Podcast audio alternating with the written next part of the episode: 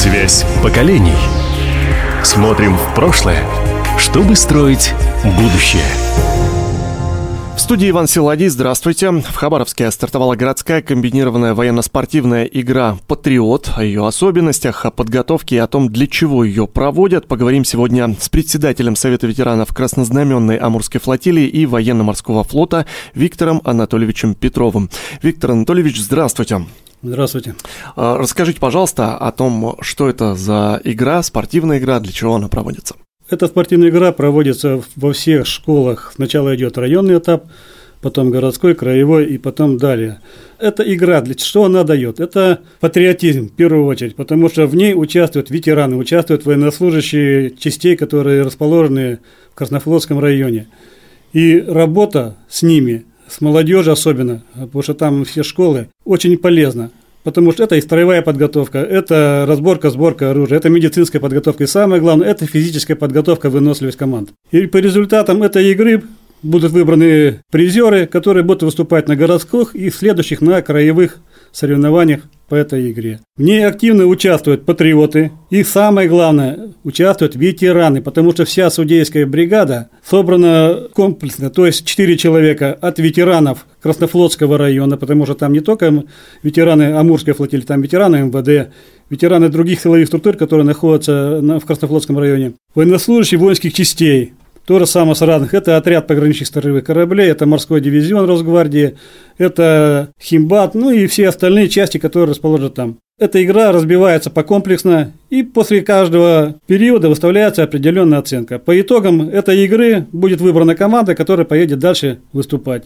А сколько всего этапов и к чему могут готовиться школьники? Ну, этапов их получается около шести, потому что она включает стрельба, строевая подготовка, разборка, сборка оружия, физическая подготовка, медицинская подготовка. Ну, а зависимо от того, это в первую очередь по стрелковой подготовке обязательно, то есть школа, где есть тир. Это обязательно. Медицинская подготовка, привлекается военнослужащие медсанбатов. То есть особенно к этому делу сейчас, в последнее время, мы привлекаем ребят, которые приехали эс вэ о, то есть специальные военные операции. Я хочу добавить еще то, что, допустим, с нашей ветеранской организации, кроме всего прочего, четыре человека, которые уволились в запас, сейчас уехали добровольцами на специальную военную операцию на Украине, воюют там. Вот расскажите, пожалуйста, о том, что это мероприятие, оно ведь не единственное, в чем вы и ваша организация принимают участие. Расскажите в целом о вашей работе с молодежью, как она проходит? Наша работа начинается с детских садов. Я скажу так, что у нас, значит, имеется два детских сада, где имеется пять групп юных кадетов. Это шестьдесят второй детский сад и двести второй детский сад, где мы проводим работу именно ветераны, с, молод... с этими маленькими, вроде не маленькие, но проводят с ними спортивных конкурсов, различных викторин на знание, допустим, дат, э, знаменательных дат России, эс эс эс эр. Вот это для них очень хорошо влияет. Ну, естественно, это школы, потому что каждый ветеран у нас закреплен за школами, за определенной школой, он ее курирует, он ведет с ними мероприятия. Я скажу так, что за февраль месяц с нами проведено больше шестидесяти мероприятий в школах Краснофлотского района. На сто процентов были охвачены, это в первую очередь военно-морской лицей, сорок четвёртая школа, это кадетская школа имени Федорова, потому что ветераны выступали во всех классах по проведению уроков мужества, дням воинской славы и так далее. Ну и особую роль, конечно, это играет Центр патриотического воспитания Краснофлотского района. И самое главное, это музей. Потому что проведение, допустим, тех же самых викторин, когда собираются три, четыре, пять школ, команд от школ от этих, вот и проведение викторин, допустим, по Сталинградской битве, по э, блокаде Ленинграда, по Московской битве, вот, и по всем тем мероприятиям, особенно по участию Амурской военной флотилии, потому что в этом году Амурская военная флотилия краснознаменная исполняется сто пятнадцать лет. То есть мы будем это дело отмечать, сейчас к этому готовимся. Там выпускаются знаки, делается литература, вот, ну и все остальные мероприятия. Опять же, это работа ветеранов, это не просто это пришел, отчитался, ушел. Он беседует. Потому что когда начинаешь задавать вопросы, это я с чего начинал. Начинаешь задавать вопросы, что, ты, когда, что такое эс эс эс эр, когда он образовался, и гробовая тишина. Или, допустим, по базе Краснознаменной Амурской флотилии. Где находится улица Руднева, кто это такой, что за человек. Вот, поэтому это все объясняется, показывается. А самое лучшее, когда это все проводится совместно, допустим, с районной библиотекой, с музеем. Ну и самое главное, это Центр патриотического воспитания Краснофлотского района.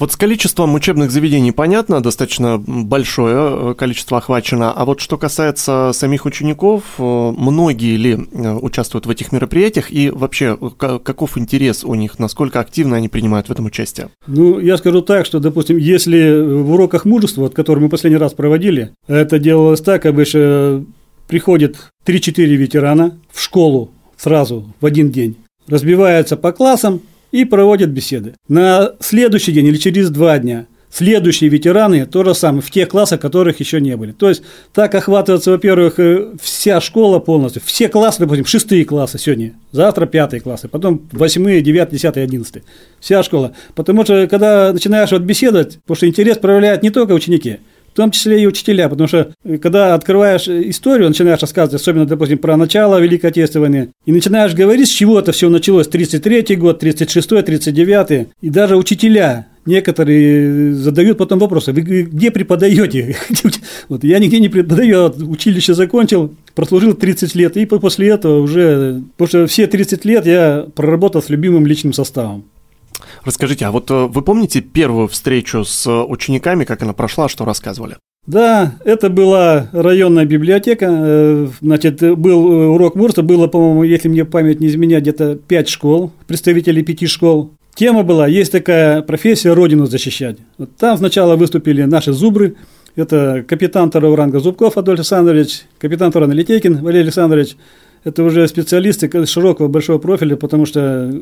Это кладезь, понимаете, кладезь историй, которые они знают. Вот. Ну и потом попросили выступить меня, как молодого зеленого, тогда я только-только пришел в организацию, вот, рассказать о службе. Начал с того, что училище, потом служба, разные части, потому что у меня получилось так, что я пятнадцать лет прослужил на Тихоокеанском флоте и пятнадцать лет в морских частях погранвойск.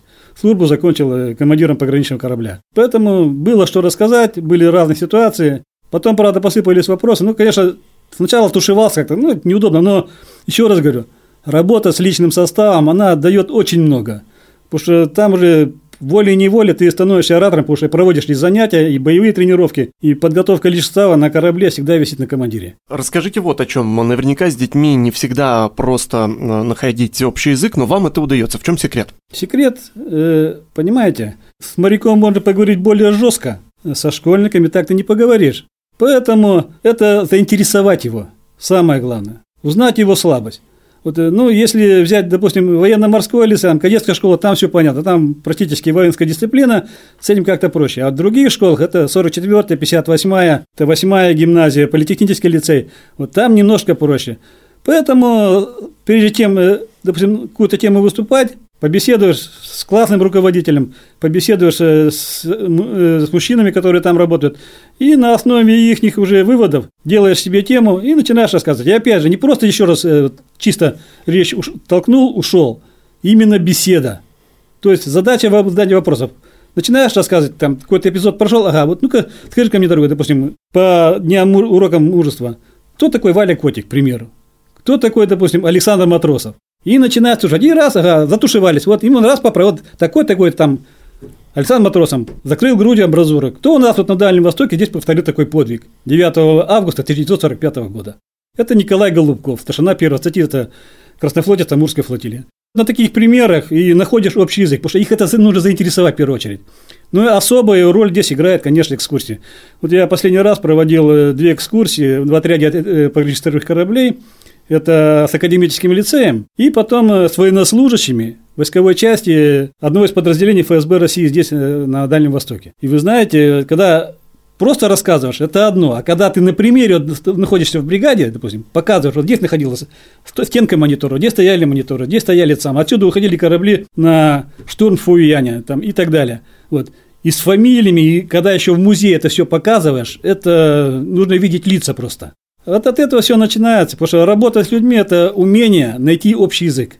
Расскажите, пожалуйста, о том, вот среди ваших знакомых много ли тех людей, которые занимаются тем же, чем и вы, и насколько успешно им удается выстроить вот эту связь поколений?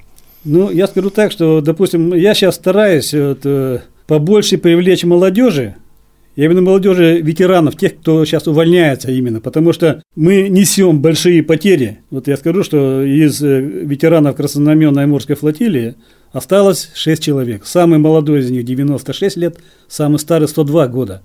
Вот. Из них вот только более дееспособный, который еще ходит и выступает. Допустим, мы его ну, добираем, привозим. Он выступает там, допустим, перед моряками, перед школьниками. Это старшина первого Затеплевак Петр Дементьевич. Вот. девяносто шесть лет. Но это человек, который умеет рассказать, умеет показать на своем примере, своей жизни. Он и работал на севере, и воевал. Вот в составе сам, монитора Свердлов, на гвардейский монитор Свердлов. Вот, и дальше потом на Дзержинском. Вот, но это человек-легенда, понимаете? Вот.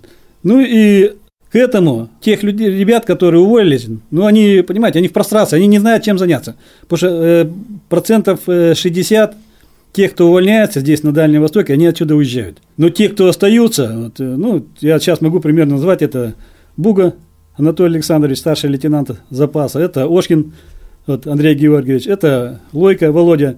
Вот, это ребята, которые, ну, привлек, показал, с собой привел несколько раз, выступили в школе, и сейчас вот они систематически вместе со мной работают. Вот есть ребята, вот сейчас говорю, те, кто, в общем, по ранению, допустим, приехал, у меня есть знакомый, мой сослуживец, это Антон Трофимов, вот, после ранения с Украины приехал. А сейчас постараюсь еще привлечь его тоже. Потому что это человек, ну, я, во-первых, служил с ним вместе, он был у меня в экипаже в корабле, на корабле одно время, который умеет работать с личным составом. Ну и если он на гражданке стесняется просто школьников, он, это немножко контингент другой, поэтому с ними работать немножко сложнее. Вот так вот. А вот лично для вас, что является индикатором успеха тем, чем вы занимаетесь? Удовлетворение. Я же работаю, ну как сказать, после службы я пытался работать, допустим, в разных организациях на гражданке, но это не мое, это, понимаете, если я привык к режиму, это несение службы по охране государственной границы, это служба на корабле, это, ну, понимаете, это военный распорядок. А когда я уволился, ну, это было месяца два, ходил как опущенный в воду, потому что, ну, нету, я, чем я привык заниматься, этого нет. И меня, ну, просили постоянно, то в школу, там, выдруком пойдешь работать или тем специалистом по подготовке. Вот, да, я помогал, там, допустим, в школах, там, и строевая подготовка, и разборка, сборка оружия, все остальное, но работать более комплексно, более, это, это уже я начал, когда попросили меня прийти в ветеранскую организацию, и уже работа пошла. Сделали много новшеств. Допустим, сейчас все мероприятия памятные, допустим, на базе Краснофлотском районе мы проводим так. Допустим, девятое мая – это День памяти эскорта второго, День флота, День окончания войны с Японией. Это все начинается с подъема военно-морского флага и флагов расцвечивания на бронекатере номер триста два, который стоит там. Такого раньше не было. Дальше – это автопробеги. Мы свой первый автопробег сделали тринадцатого марта после начала специальной военной операции. Самый первый в крае мы его провели в поддержку специальной военной операции. Там участвовали, значит, моряки с морского дивизиона, участвовали казаки на машинах, потому что там машин много было, с флагами и так далее. При поддержке администрации Краснофлотского района и ветеранской организации Краснофлотского района. Вот сейчас это у нас уже идет в принципе постоянно, то есть каждое такое мероприятие мы проводим обязательно с привлечением всех школ. Допустим, у нас за каждый памятник отвечает определенная школа. И при проведении этих мероприятий, допустим, колонна подъехала, там есть выступающие, там уже стоят школьники, стоит почетный караул школы. Вот там проводится митинг обязательно. Это, допустим, выступают школьники, они рассказывают, допустим, об этом памяти. Там, ну, памяти, тот же самый бронекатер триста два. Откуда он появился, почему? Почему он там появился? Где он воевал? Там это все есть, это все доводится до школьников, доводится до жителей Краснофлотского района. Потому что когда мы это все проводим, жители знают.